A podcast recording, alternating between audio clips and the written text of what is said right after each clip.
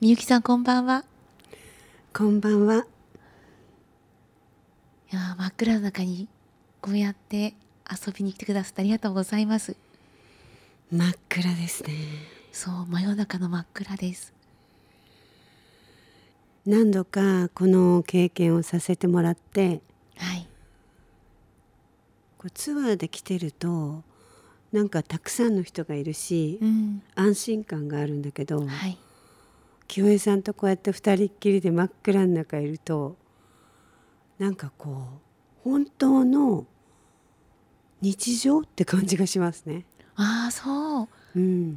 えー、日常って感じがする？そうだから、うん、そのツアーで経験させてもらった時はアトラクション的な感覚もあったんだけど、うん、あこういうのが真っ暗の闇の時間なんだなっていう感じが今しててあそなんかすごい不思議な感じです。わあ私はねあの今のこの感覚ってみゆきさんのお家山梨のお家にお邪魔して夜に静かでシーンとしていてね、うん、あの時も暗かったんだけどそこで子供の時にお布団並べておしゃべりしたみたいな そんな時間に近いなと思って今いる本当ですね。はい、うん、なんか安心するんですよね真っ暗の中にいると。そう。最初一番最初初めてこのここで経験させてもらった時に、はい、なんて安心するんだろうと思ってたくさん目に見える情報の中で実はすごくもちろんたくさんの刺激をもらってるし情報をもらってるしいろんなことが見えて楽しいことばっかりなんだけど、うん、でも見えて見えてるからこそストレスになってることもたくさんあるんだなと思って。ああそうだね、うん、うん、また清江さんの声が気持ちいいですね。えー、ありがとうございます。私はね、あの山梨のお家でみゆきさんが本を読んでくれたでしょ？はい。あのね詩のような朗読が今でもずっと忘れられないの。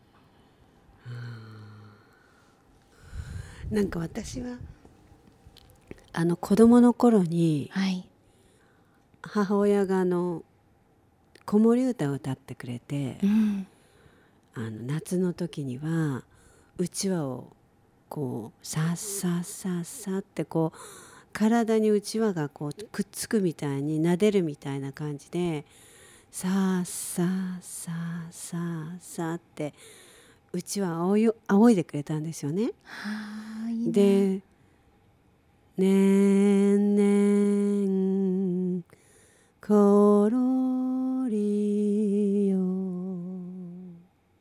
って歌ってくれたんですよね。はい、でその時の居心地よさが何なんですかね。マザコンなんのか分かんないんですけどこの年にして。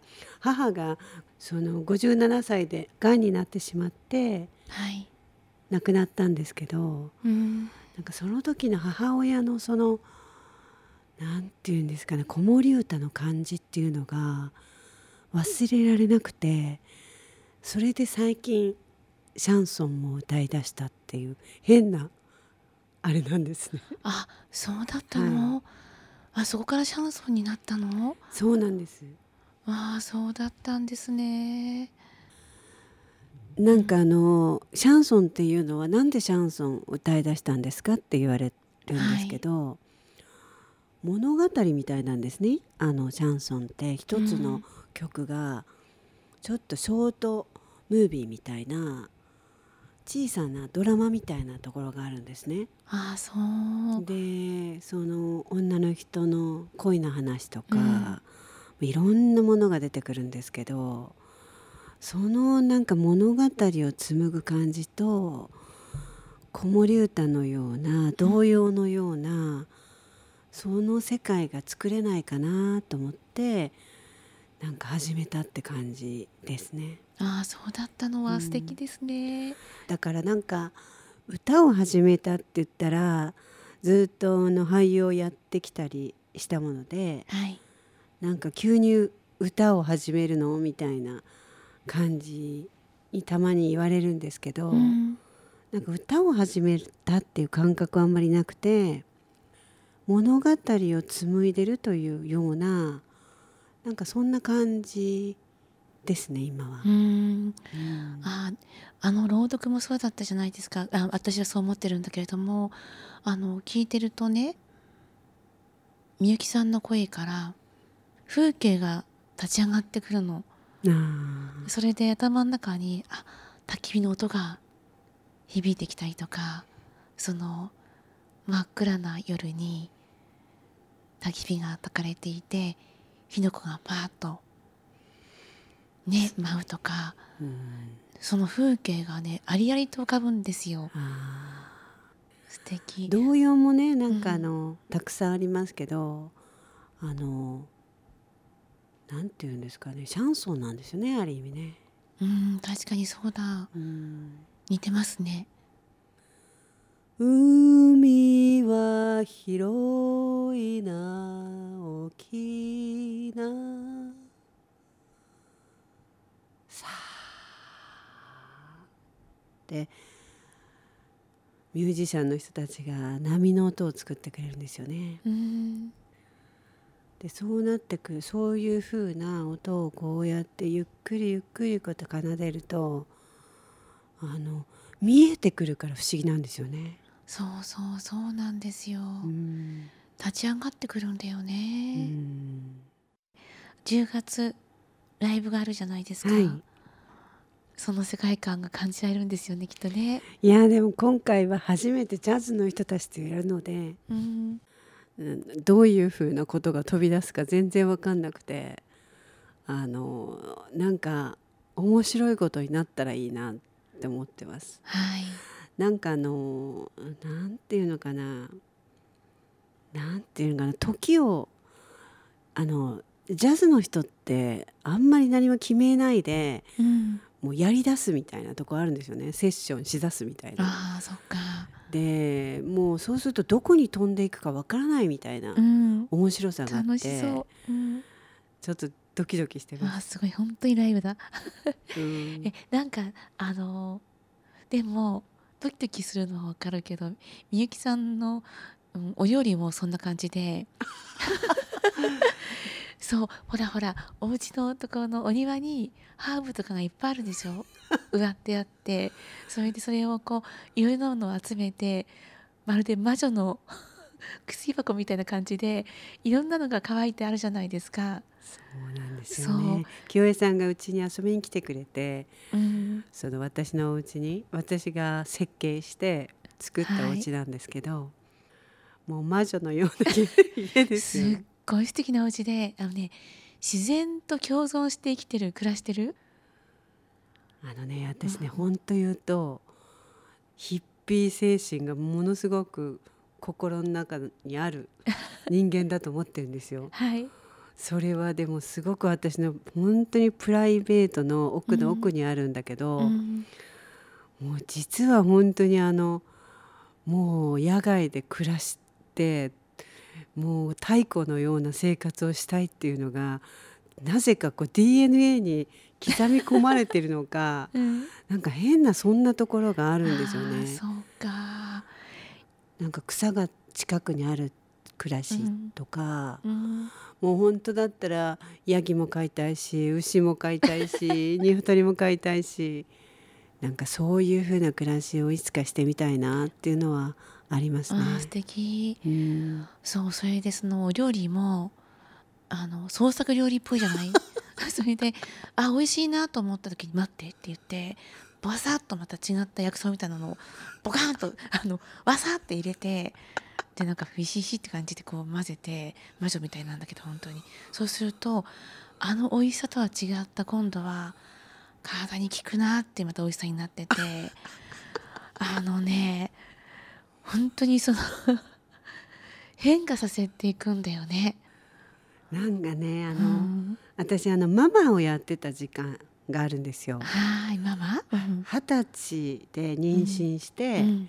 21歳でお母さんになって、うん。23歳でお母さんになってうん。256歳でもう3回目のお母さんになってうん。でしたことがあってうん10年20年ぐらいお母さんをやってた時があるんですね。はいでお母さんって毎日お母さんだから特別何か面白いことが起きるわけじゃないんだけど、うん子供たちとなんか面白いことを毎日したいなって思っててう、んほんといろんなことやってきたんですよ。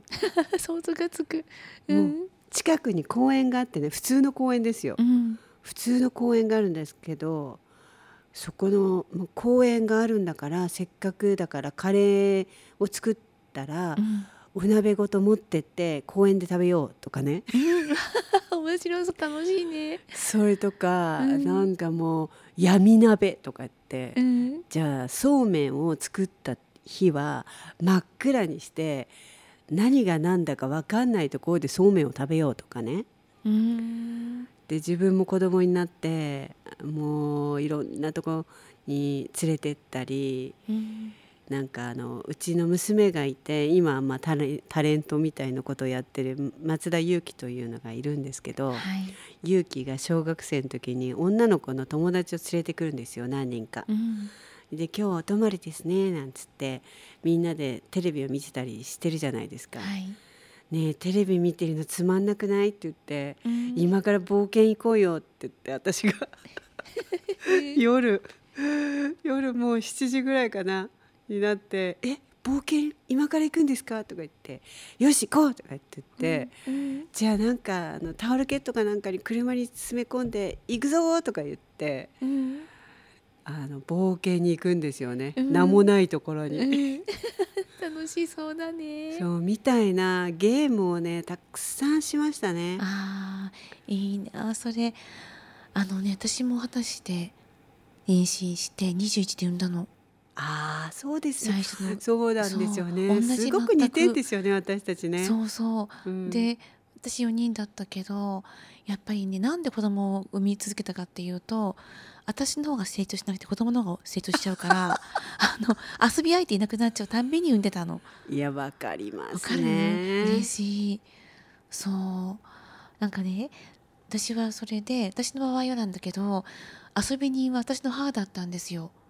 あの夜中に冒険にやっぱり行こうって言ったりとかうん、あとね闇鍋もしたしえそれはお母さんが？そう母がね、えでお風呂に入ってると突然お風呂を消すの母が。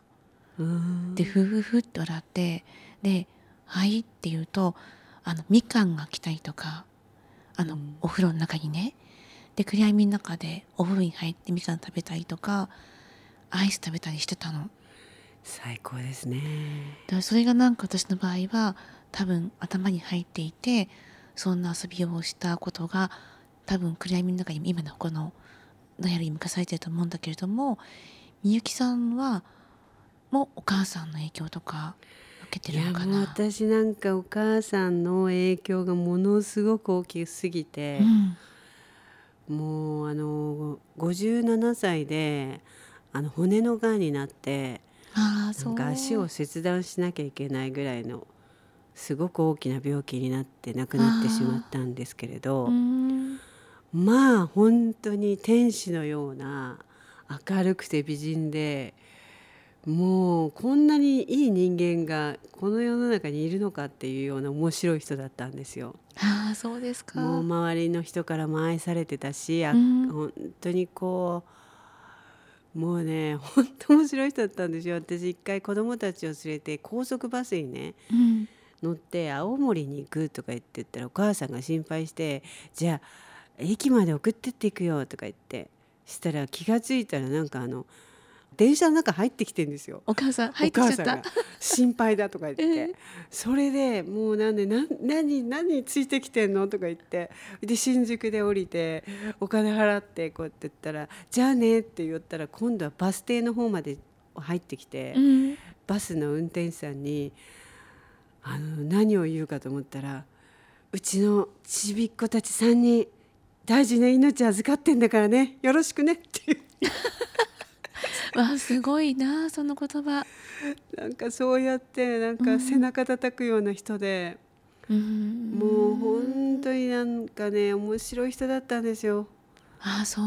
そう。それでなんかもう本当チャーミングな人で、うん。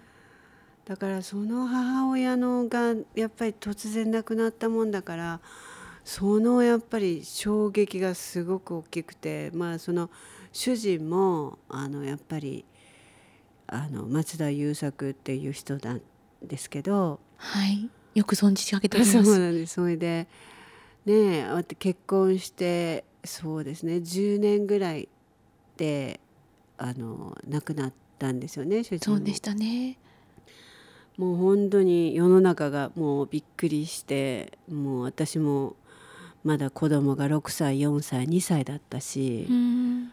本当にどうしようって思ってた時にその後何年かしてから母も亡くなったのでなんかもう全部のなんか悲しみがこんな早く来ちゃったみたいな、本当だうねん、だからそこからなんか本当にこうトラウマを乗り越えるのがすごく大変でやっと最近全部のトラウマが取れたかなって感じですね。ああそうですか、うん。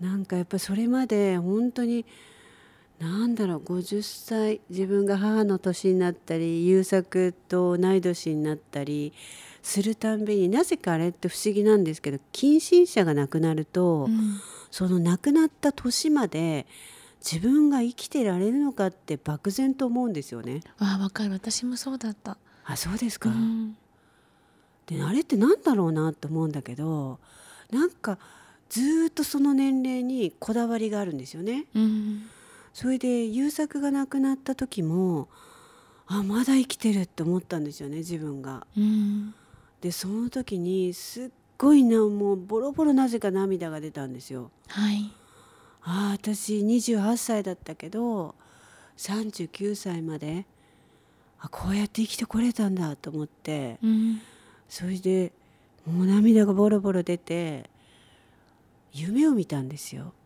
どんな？そしたら、うん。ある時に波が大きな波サーフサーフィンが出てくるような大きな波が自分の前を立ちはだかってうん。すごい高い高い波が今にも落ちてきそうな波が目の前にあるんですよ。はい。うわーいつこの波が落ちてくるんだろうってドキドキしてるんですよ。うんそしたらなぜかずーっとドキドキしてるんです。おいつ落ちてくるんだろう？いつ落ち落ちてくるんだろうって。そしたらはっと思ったらその波がなぜか逆回転してブワーンと落ちたんです。向こう側に。うん。自分の方じゃなくて、ね。うんうん。でブワーンと落ちたらバーって海が広がったんですよ。ああすごいここ海だと思ったら、うんなぜか俯瞰になっててその私のイメージがうん小さなボートに私一人でうん漕いでたんです。そしてよし行くぞってこうオールを漕ぎ出した夢だったんですよ。すごいでそれがねなんでこんな夢見たんだろうって優作が亡くなった時も夢を見たんですよ。でもそこから約10年経ってそういう夢を見たんですよね。でそこからなんか自分の人生が始まったなって思って。そうか。うーん。なんかそういうターニングポイントみたいなものがいくつかあって、うん。そして今度はうちの母が亡くなった57歳の時にうん。ある時にあの山道を走ってたんです車で。はい。で車でさあの山道を走ってカーブの多いや山道を走っててうん。ふと思い出したんですよ。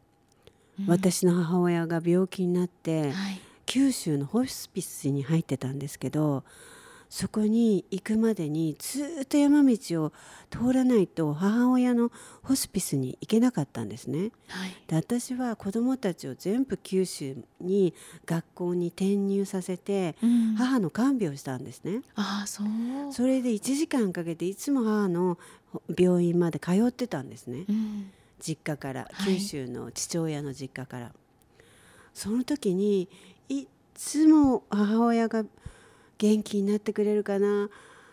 助かってくれるかな？って心配をしながら大きい音をかけてあのラジオとか CD をかけて自分を元気づけてたっていうことがあったんですね。はい。そしたらそれから57歳私が57歳になったある日のことを、うん。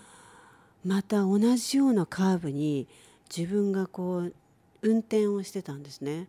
そしたら何かの拍子にパンと音がバーンと鳴ったんですよ。車のカーラジオが。ああそう。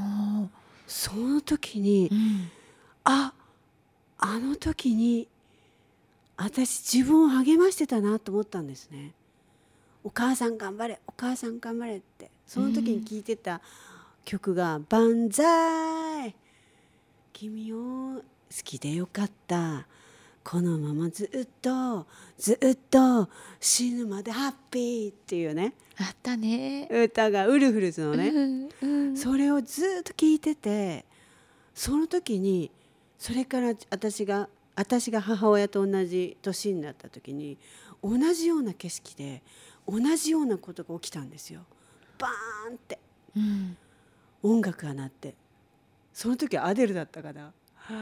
それで私なんか涙がブワーッと出て「しっかりしなさい」って言われたんですよ母親に。ああそう。しっかりしなさい。大丈夫だからって言われた気がしたんですよ。うん。そうしたらもう涙が出て涙が出て私その山道のカーブの中一人で大泣きしてなんかね魂っていうものっていうのは目に見えないんだけど、うん。ずーっとつながってるんですよね。不思議と。うん。つながってるよね。だからなぜか私は分かんないんですけどなんかずーっとそういう暗闇というか目に見えないなんかそういうものの中に支えられて生きてきてるような気がしてて。そうか。すごい不思議でなんか優作も私が17歳で出会って二十歳で結婚したんですけど。はい。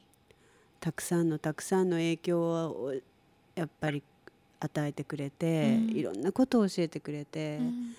私を女にしてくれて私を母にしてくれて本当に立派な人で男の中の男ってこういう人のことを言うんだなというような本当にそういう人だったんですね。そうでしたか。はい、うん。それで既得になった時も、うん。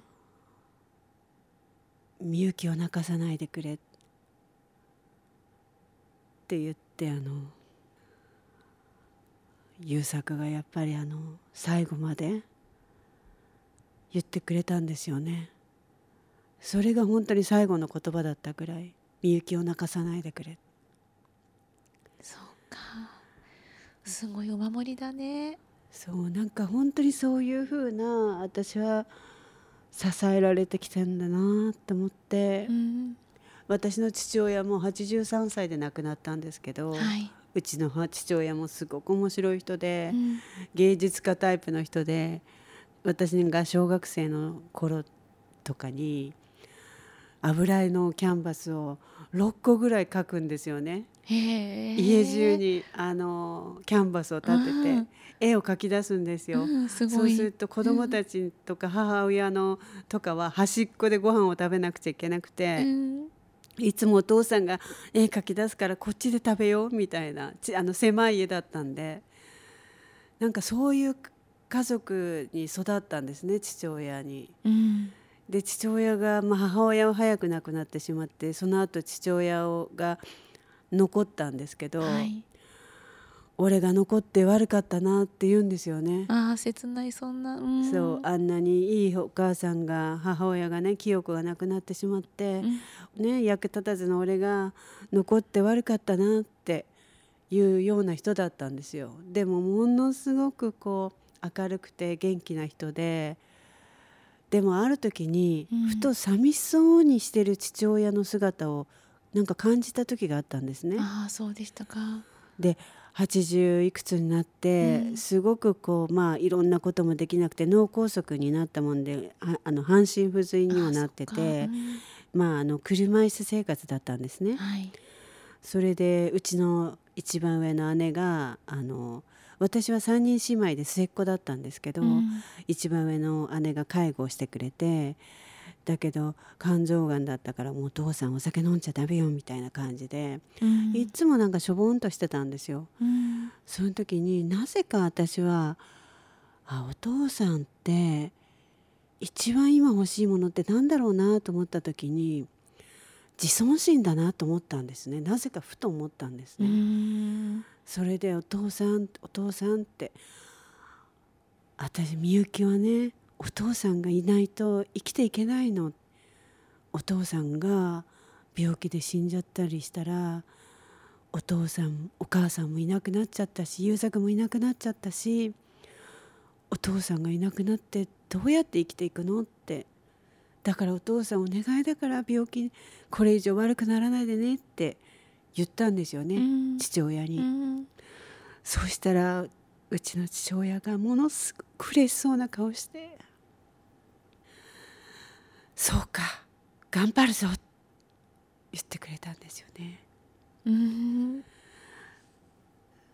それででもその時にすごくうちのお父さんがしょぼんとしてたお父さんが目をキラキラ輝かして男の人になったんですよね。よし俺は頑張るぞって。まだまだ頑張るぞっていう顔をして。うん。そしたらすごく面白くて「よしみんなでアフリカ行くぞ!」とか言って。アフリカ。そう。アフリカに昔母と行って楽しかったんですってね父親が。それでアフリカのあの夕日をもう一回見たい。よしもう看護婦さんもみんな連れて行くぞとか言ってうん。すごい張り切ってて。素敵だね。それでまあでもそのアフリカには行けなくて亡くなってしまったんですけど。その2日亡くなる2日前だったかな。ある時にベッドの上でお父さんが手をこうやってなんか広げてうん。なんか遠くあの天井を見てるんですね。で私はもうお父さんが危ないからそううんあのついてたんですねあのうん部屋に。うんしたら「みゆきみゆき」って言うから「何?」って言ったら「何かあったら俺を頼れよ」ってお父さんが言って亡くなったんですよ。そうやって言ってくれたんだそうなんかね本当にありがたいなと思って。優作もお母さんもお父さんもうんなんて素晴らしい親と旦那さんに囲まれて生きてきたんだろうなってそれが私の一番のなんていうんですか宝かなって、すごい思いますね。宝だね。なんか私思うんだけど財産ってねお金とかだけじゃなくてその愛という宝があってそれってずっと自分のことを守り育ててくれるんだなと思っているの。でそれってどんどん増えていってそしてそれを人にまた渡してあげることできるでしょ？ですね、うん。本当ねなんかやっぱり本当にあこういうふうに何でもない人うん。何でもない人なわけですよ。うちの父親だって母親だって芸能人でもないしスターでもないしだけど何でもない人がちょっとしたことを与えてくれるっていうか我慢してくれたり犠牲になってくれたりしてくれるおかげでこんなにこうその後つないでくれるつなぐ人が豊かになるんだなっていうことをうんすごく勉強したんですよね。本当だねだからうちのお父さんも本当自由人であんまりいい夫じゃなかったと思うんですけどうちの母親が絶対にお父さんの悪口言わなかったんですよ。ああそう。もうねお父さんはね素敵なのよお父さんは立派なのよっていうようなことを娘たちにいつも言ってて、うん。その理不尽さに娘たちは嘘ばっかりだなっていうのことは 分かってたんですけど、うん。でもやっぱりそれを言い続ける母親がにたくさんのことを学んだしやっぱりこうたった一人の力でこんなに世界を変えられるんだなって多くの人を変えられるんだなって、だから例えば本当にちょっとしたことですよね。車をね誰かが譲ってくれた気持ちよく譲ってくれたとか、うん。あの電車で席を譲ってくれたとか。うん。もうささやかな本当に大したことないようなことですけど一日気分が良かったりね。うんあるよね。なんかそういうことが人をなんか幸せにするっていうかなんかそういうことだけですごく幸せになったりすごく自由になったりなんかなるんだなってと思いますねなんか。わかりますそれあのね前ね私のところに来た人がいてね公演が終わった後に楽屋に来てくれたんだけどその人がそう9月だったんだ。新学期が始まる時に学校に行くの嫌で高校生だったんだけどうん。惨められててう小学校中学校高校ってあの地元だったんだってうん。人が大体変わらなくてでもいよいよ辛くて高1になった時にもう死のうと思ったんだって。うん。それで東京に出てきてみたいなと思って死ぬ前に。うん。で東京は怖いところだと思っててねで電車に乗ってたら、まあ死のうと思って東京で死のうと思ってたらしいんだけどで席を譲るシーンを見たんだって、全然知らない若い人が、うん。おばあちゃんにどうぞっていう風に席譲ってた、でへえ東京って怖いとこだったけどそうでもないじゃないかと思って見てたんだって。うん。そしたらそのお年寄りが今度はその譲ってくれた人の荷物を手でこうあのそっと取って膝に置いてくれって言うんだって自分の。うん。で荷物持ってたんだって。そしたらなんか涙がどんどん出てきちゃってうん。知らない人同士の話なんだけど、うん。であ今日死ぬのやめようと思ったんだって。うん。でそうやって人のことを見てることができるようになったら知るのだんだんだんだんやめようやめて繰り越しになっていて今今日があるんですっていう人が来たの。へなんかそういう今みゆきさんの話を伺っていて何でもない有名でもない知らない人でも尊い人そういう人が大切なことを日々していて私たちは生きてるんだな生かされてるんだなって今そのことを思い出したの。いやーでも本当にそうなんですよね。なんか本当になんかもっともっと日本人ってシャイじゃないですか。うん。私ねつくづくねここのあのダイアローグに来た来ててあの表で最初にお会いししてはい、中に入ってくるとうん、別人になるような人がたくさん見たんですよね。そうそう。で私なんて日本人ってシャイなんだろうなって自分のことをなんかやっぱ恥ずかしいとか空気読んじゃうとかうんなんかそうやって自分のこと表現でしなんかこう下手な人が多い。でやっぱ声かけるのが恥ずかしいっていう。うん。あんまりこう突飛なことしちゃ嫌われるとかっていうふうにいつもいつもどっかでビクビクしながら思ってんのかなって。私ねすごくねたまにねネガティブなことも言っちゃったりするんですよ。ああそうどんな風に、なんか普通に「太った?」とか、うん、なんか「その洋服変だよ」とか、うん私ねなんていうのかなそういうことを絶対に言わない社会になってるような気がするんです今。確かにそうだねあのね愛だとかそういうことはたくさんこうたくさんこう溢れてんだけど、うんちょっとでもネガティブなこと言ったらものすごいなんていうの怖がられるとかなんていうのビクビクされたり。うん。あのね私はねじゃあどっちがね勇気があるかっつったらネガティブなことを言えるっていうこともすごく私は大事だと思ってるんですよ。うん。本当にその人のことを思ってねいや絶対に体に良くないよとか一緒に一緒に痩せようとかね、うん。例えばですけど、うん。なんかやっぱりその人の鏡になもちろんその人のそのなんていうの傷つくところにずかずかと入っていくっていうのは良くないことなんだけどうんうん。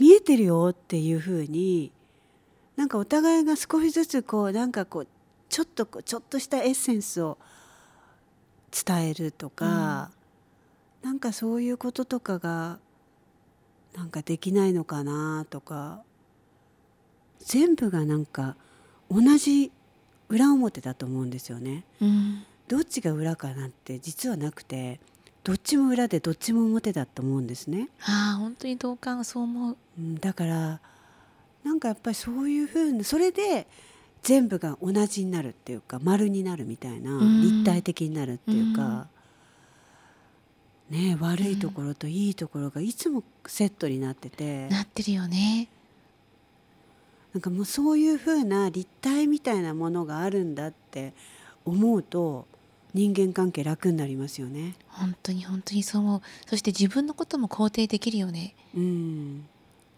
いや今世界の中でも日本人って自己肯定感がすごい低いって言われてるんだけどうん。自己肯定感を高めるためにはやっぱり今みたいなこととても大事でで自分がダメだと思った時にちょっと辛い言葉を聞くともうそれがそう最後のこうなんだろう嫌なように感じてしまったりとか。でもそうじゃなくてもっといいところも悪いところも含めてさっきゆきさんおっしゃったみたいに裏表みたいにそうだったんだなって思ってもらえたらいいね。だってほらいいお薬も毒気があるじゃないですか。うん、あの野草薬草とか。本当ですよね。ね。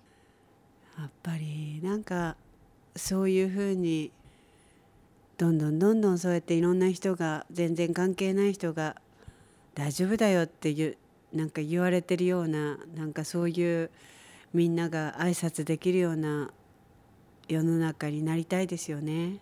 本当にそう思います、でもなんかみゆきさんの活動はそれをこう促してるようにいつも見えてるけど。そうもう自分がその年齢的にあと何ができるんだろうっていうことはいつも最近考えててはい。子供たちも成長してはい。孫もできて、うん。本当にこれから私に何ができるんだろうっていうことはそれこそ自己肯定感が全然なくなっちゃった時期もあってうん自分に自信がなくてでもあなんていうのかな美しいものを探す力を持ってるっていうことに自信はあるんですよ。うん。美しいもの。それが絵だったり写真だったり人だったり言葉だったり。あ私は多くの中から美しいものを探せる力がある。それを探しに行けばいいんだってこの前思ったんですよ。そう。それをただ探しに行けばうん。多分時が経つだろうなって。うん。すごい使い方時の。うん。そしたらこれ美しいよこれ美しいよっていうことを言っていくいけばうん人の役にも立つかなって最近はそう思ってます。すごい素敵なお話ですなんか自分の生かし方をねみゆきさんは考えていてそれを実践してるんだなって思ってそんなねみゆきさんがこの遅い時間にねラジオを聴いてくださってる皆さんに対して明日？朝起きてあ今日いい日だなって思えるようなメッセージをいただきたいんです。えーっと朝起きたあなたに大丈夫。ハグしてあげるよって伝えたいですね。うーん朝からみゆきさんのハグ。いいね。私が言われたい言葉かなと思ってうん。言いました。本当だね。じゃあ私は明日の朝起きたらみゆきさんに「大丈夫。ハグしてあげるよ」っていうふうに言うよ